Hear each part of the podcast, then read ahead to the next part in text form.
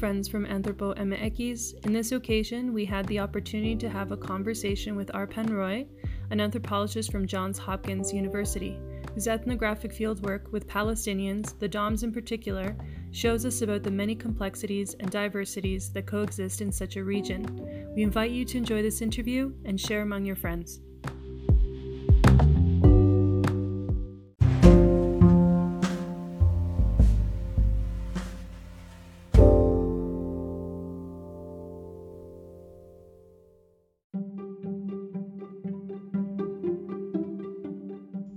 Hey everyone, this is JF Matamoros.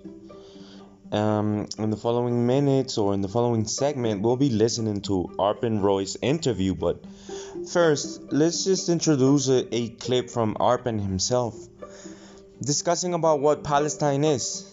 I think this can help uh, listeners trying to contextualize better the region of the world where, where Arpan has done some field work and understand all the layers of history behind it. So let's give way to that introduction. Hope you enjoyed the interview and thank you for listening.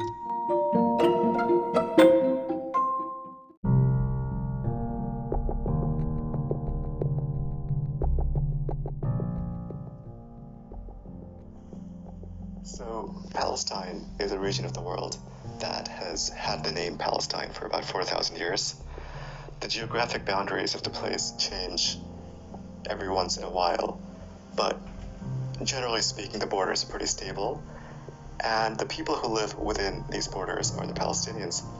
Now, of course, all kinds of civilizations have come and gone from this region throughout history. There were the Canaanites, the Jebusites, the Philistines, the Jews, Byzantines, Romans, Arabs, and so forth. And in some sense, the Palestinian is a composite uh, sum of all of these civilizations. There, there, there was this Palestinian ethnographer, folklorist, really, from the 1920s called Stefan Stefan, and he did these studies of the Palestinian peasantry.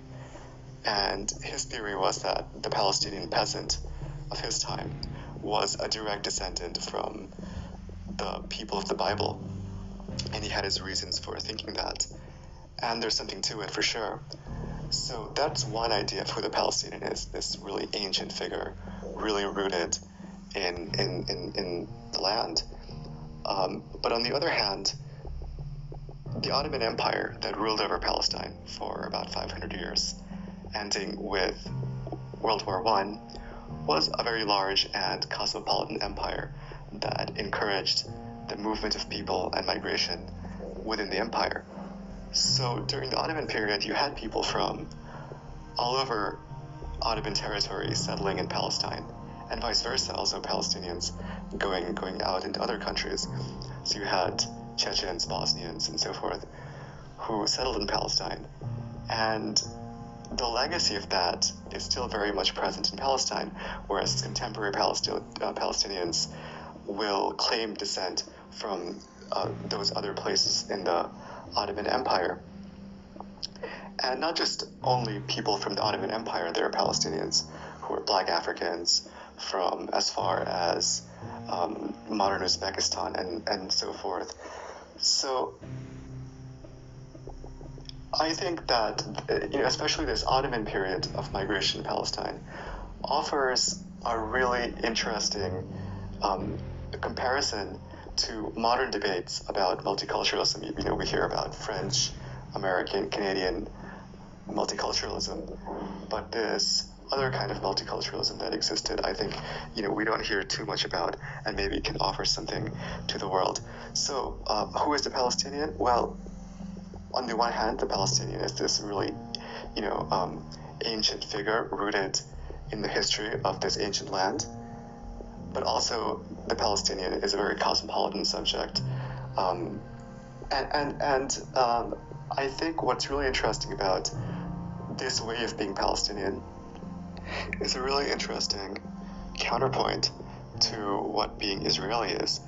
Israeli is, of course, a Jewish state, and the the Israeli state is a little bit flexible on this, but the Jewish religious establishment only recognizes you as Jewish if you are Jewish on your mother's side for two generations, right? So, on the one hand, being Israeli is, you know, is, is this kind of really racialized, you know, biological model, right? Something that's in the blood, or what we consider to be blood, what's conceived as blood. And on the other hand, um, you know, being Palestinian is somehow more inclusive. And this is a distinction that's often not talked about that I think is very interesting.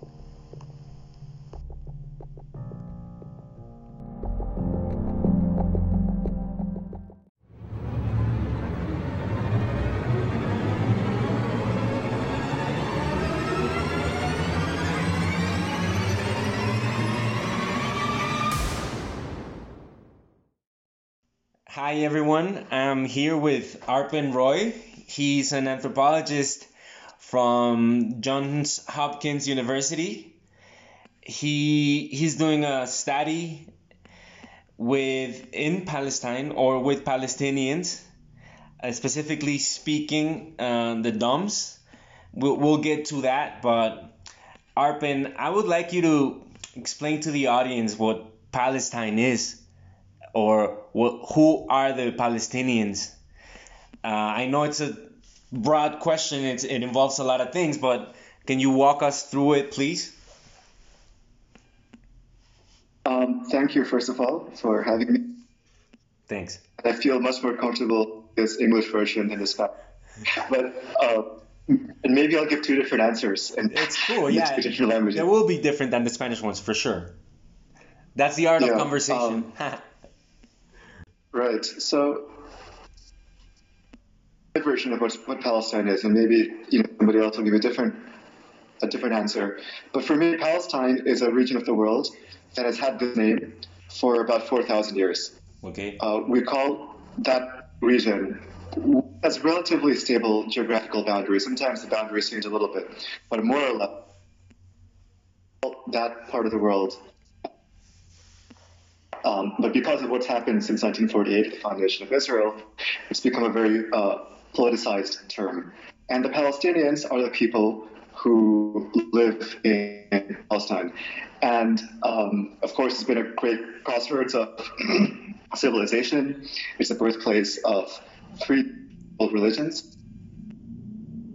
And I'm actually involved in a book project now that I don't want to talk too much about because it's not finalized but it's about cultural diversity in Palestine.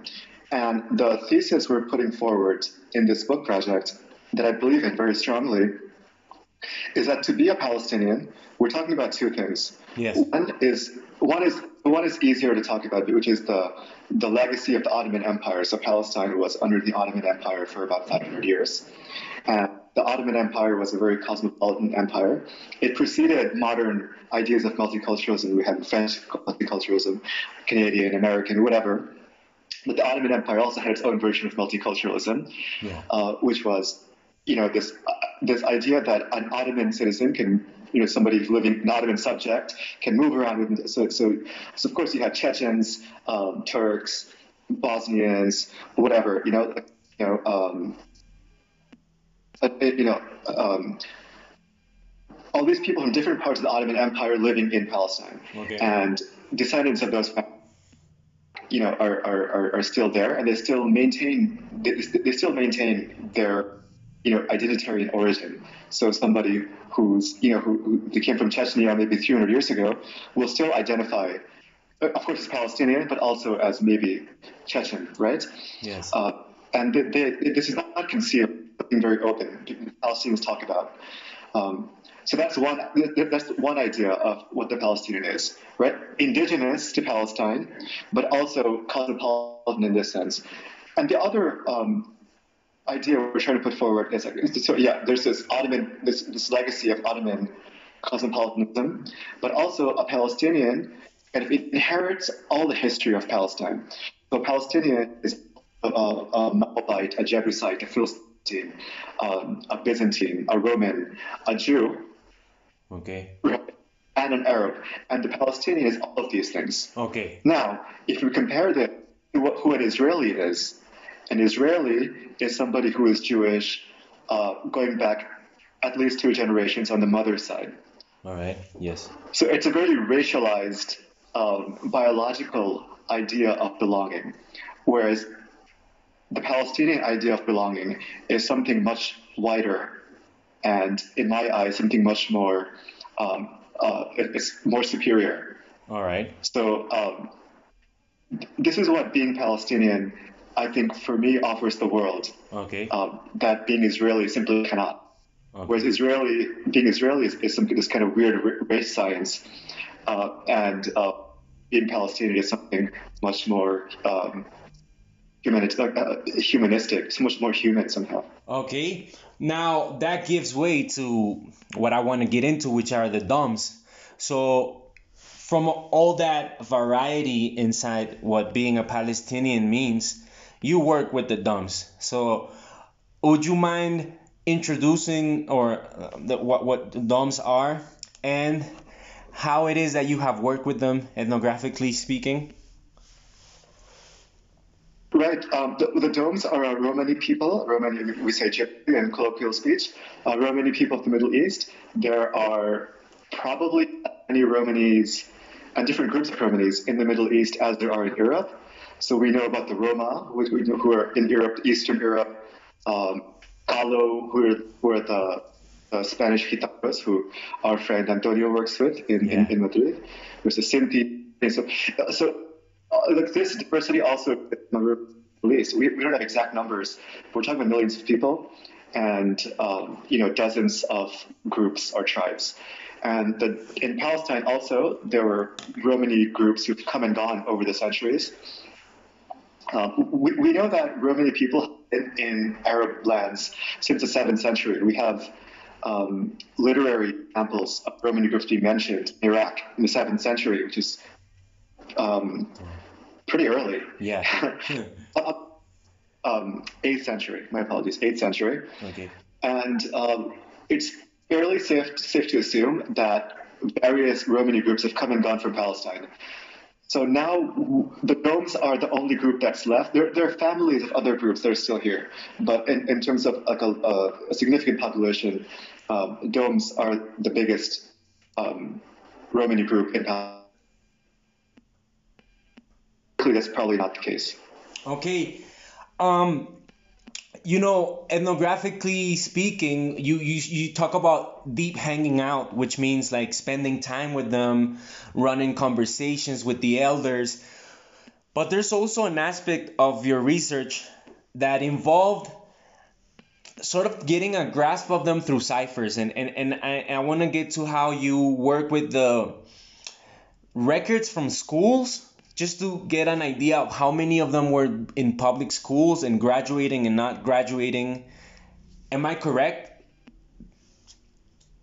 I mean that, that I, I- don't think that was very scientific. I mean it, it, it was just, it was my interviews with school principals. Okay. It was uh, I, I think an actual record. The problem is like the you know uh, in Jerusalem in, in in Palestine also in Israel they, they, they don't keep these um, kind of like ethnic record Okay. you know so we, we we don't have record we don't have official records of how many domes finished school or, or anything like that. Um, so it, it's a very kind of impressionistic Okay. um, it- it's, it's qualitative. I, I, I wouldn't call that quantitative scientific. But it, those numbers are, it's a, it's a general idea that one can get from interviews with, with someone like a school principal, for example. All right. Um, usually when we describe groups, um, in this case the DUMs, when, when you look at them on the inside, there are differences. Uh, a basic difference within groups could be gender, age, um, wherever you reside. What are these markers of difference for the DUMs within themselves? How do they differentiate themselves? Like, what are the inner groups, if there are?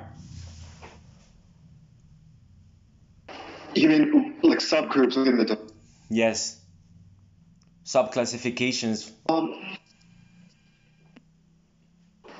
I well, my the, the the, idea that I the theory I, I put forth, you know, which which you which you read a little bit, is is that it's it's kinship that really organizes the, the kinship meaning, um, family relations, broadly speaking. Um, so if we can, so there. There, so there, there's two big categories of domes in Palestine. There's the Gaza domes, and the Jerusalem domes. There used to be domes everywhere. I, so I went to Jordan as a part of my research, and I found domes who were from other parts of Palestine, who had to leave in 1997 during they were exiled. Don't exist anymore in Palestine, but there, there were domes all over Palestine. Okay. And other Roman also uh, historically within these, so the present configuration is the Gaza domes and the Jerusalem domes, and now several Gaza domes living in, in greater Jerusalem area, not in the city, but in the, um, the outskirts, let's say. Okay. Um, I would say they're organized by families. Okay. In, in, in the same way that, that Palestinian society is organized. Um, you know what, in this, the Orientalist literature they called clan-based society. Um, you know, I prefer to call it family-based society because a family is ultimately a clan. Um, okay. It's it's in that sense. So when you what you know, maybe you do the Mexico. I mean, in Spain they definitely do this. You know, what family are you from? They're yeah. actually asking what clan are you from. Yeah. Um, so it's organized in that sense, I would say, by family. All right. Um, kind of to wrap it up, uh, how how much longer do you plan on working there, and how do you plan to share your information with the dumb people, the dumbs? Like, are you bringing back that info? How are you socializing that with them and with the world? Okay, so I I, I plan to work as as long as I can. I mean, I um, I'm personally very, you know, very involved in the lives of my interlocutors and vice versa. Um, I, I, I don't see a separation between my professional life as an anthropologist and my private life as a as a as a human being. Mm-hmm. Uh, it's, it's it's very mixed up together. So um, I, I don't think my relationships with, with domes will ever end um, I might at some point decide to stop researching them and research something else, and maybe and maybe I'll stop, you know, publishing articles about about them. But I, I don't see my personal that's ever ending. Um, my sharing my so this is this is always a you know one of these classic uh, you know ethnographic dilemmas. Yeah. Um, how to share my uh, just for various reasons, I, I, I, I don't see it being a realistic scenario where I write a book and I publish it, and then I give them a copy of my book, and then they'll you know read the book. I, I, I just don't think that will happen. Um, of course, whatever I, I will share with you know, and I have shared with them. Um, and, and, and, and, especially the, the Jerusalem domes have uh, a muhtar, who's like the, the leader of the, of the, of the community, at least nominally speaking, I mean, his authority has greatly declined. Yeah. Um, and he's very interested in internationalizing the domes. So he's and so he's been very helpful to me, with me. You know, he, he wants to be known as a community, but of course, like ethics, um, you know, these, these, very technical, anthropological, and philosophical categories uh, with, with, which anthropologists uh, work, I, I, I, don't think those things are, are great interest to them. Okay. Uh, no, for sure. I mean, it's like we speak different languages even sometimes on the outside about whoever we're speaking with and the way we want to socialize that with them. Um, but you know, I think what, what you're doing is really interesting because a lot of the these peoples they have a more of an oral culture and, and and a lot of the tradition and all their knowledge is based on conversations in domestic spaces in the kitchen hanging out. And and when someone like you is also taking note of that i think you also preserve that so you you become part of their history too especially because i don't think there's much ethnographic work on that level there and i, I want to I wanted to point that out. Maybe I'm wrong. It's just my impression. But I, and I also want to invite people to get to know your work and it, it's not just about necessarily Palestine. Like I read some stuff about you discussing COVID, um, which could be a whole other discussion regarding Mary Douglas and the idea of pollution, or even on Jean-Luc Nancy, Deleuze. Like theor- theoretically, whoever likes these discussions is is bound to to find a lot of joy reading you. And so, where, where can people find your work?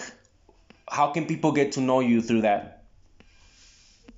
Yeah, you can just Google me. I have a website too, which is my name, arpanroy.com.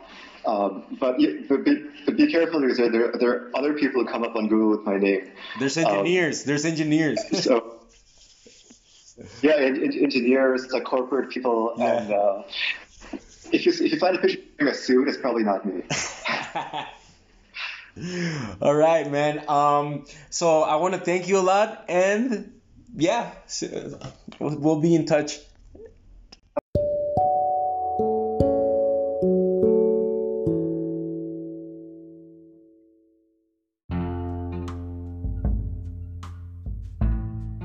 More than 135 United Nations country members do recognize Palestine as an independent state.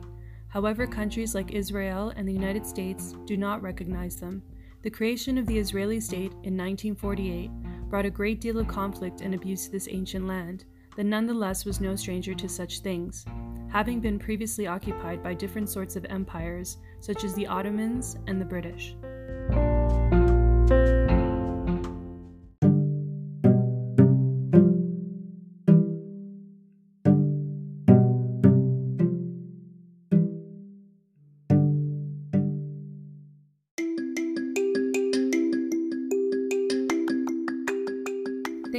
Listening to our podcast. We hope you enjoyed our conversation with anthropologist Arpan Roy.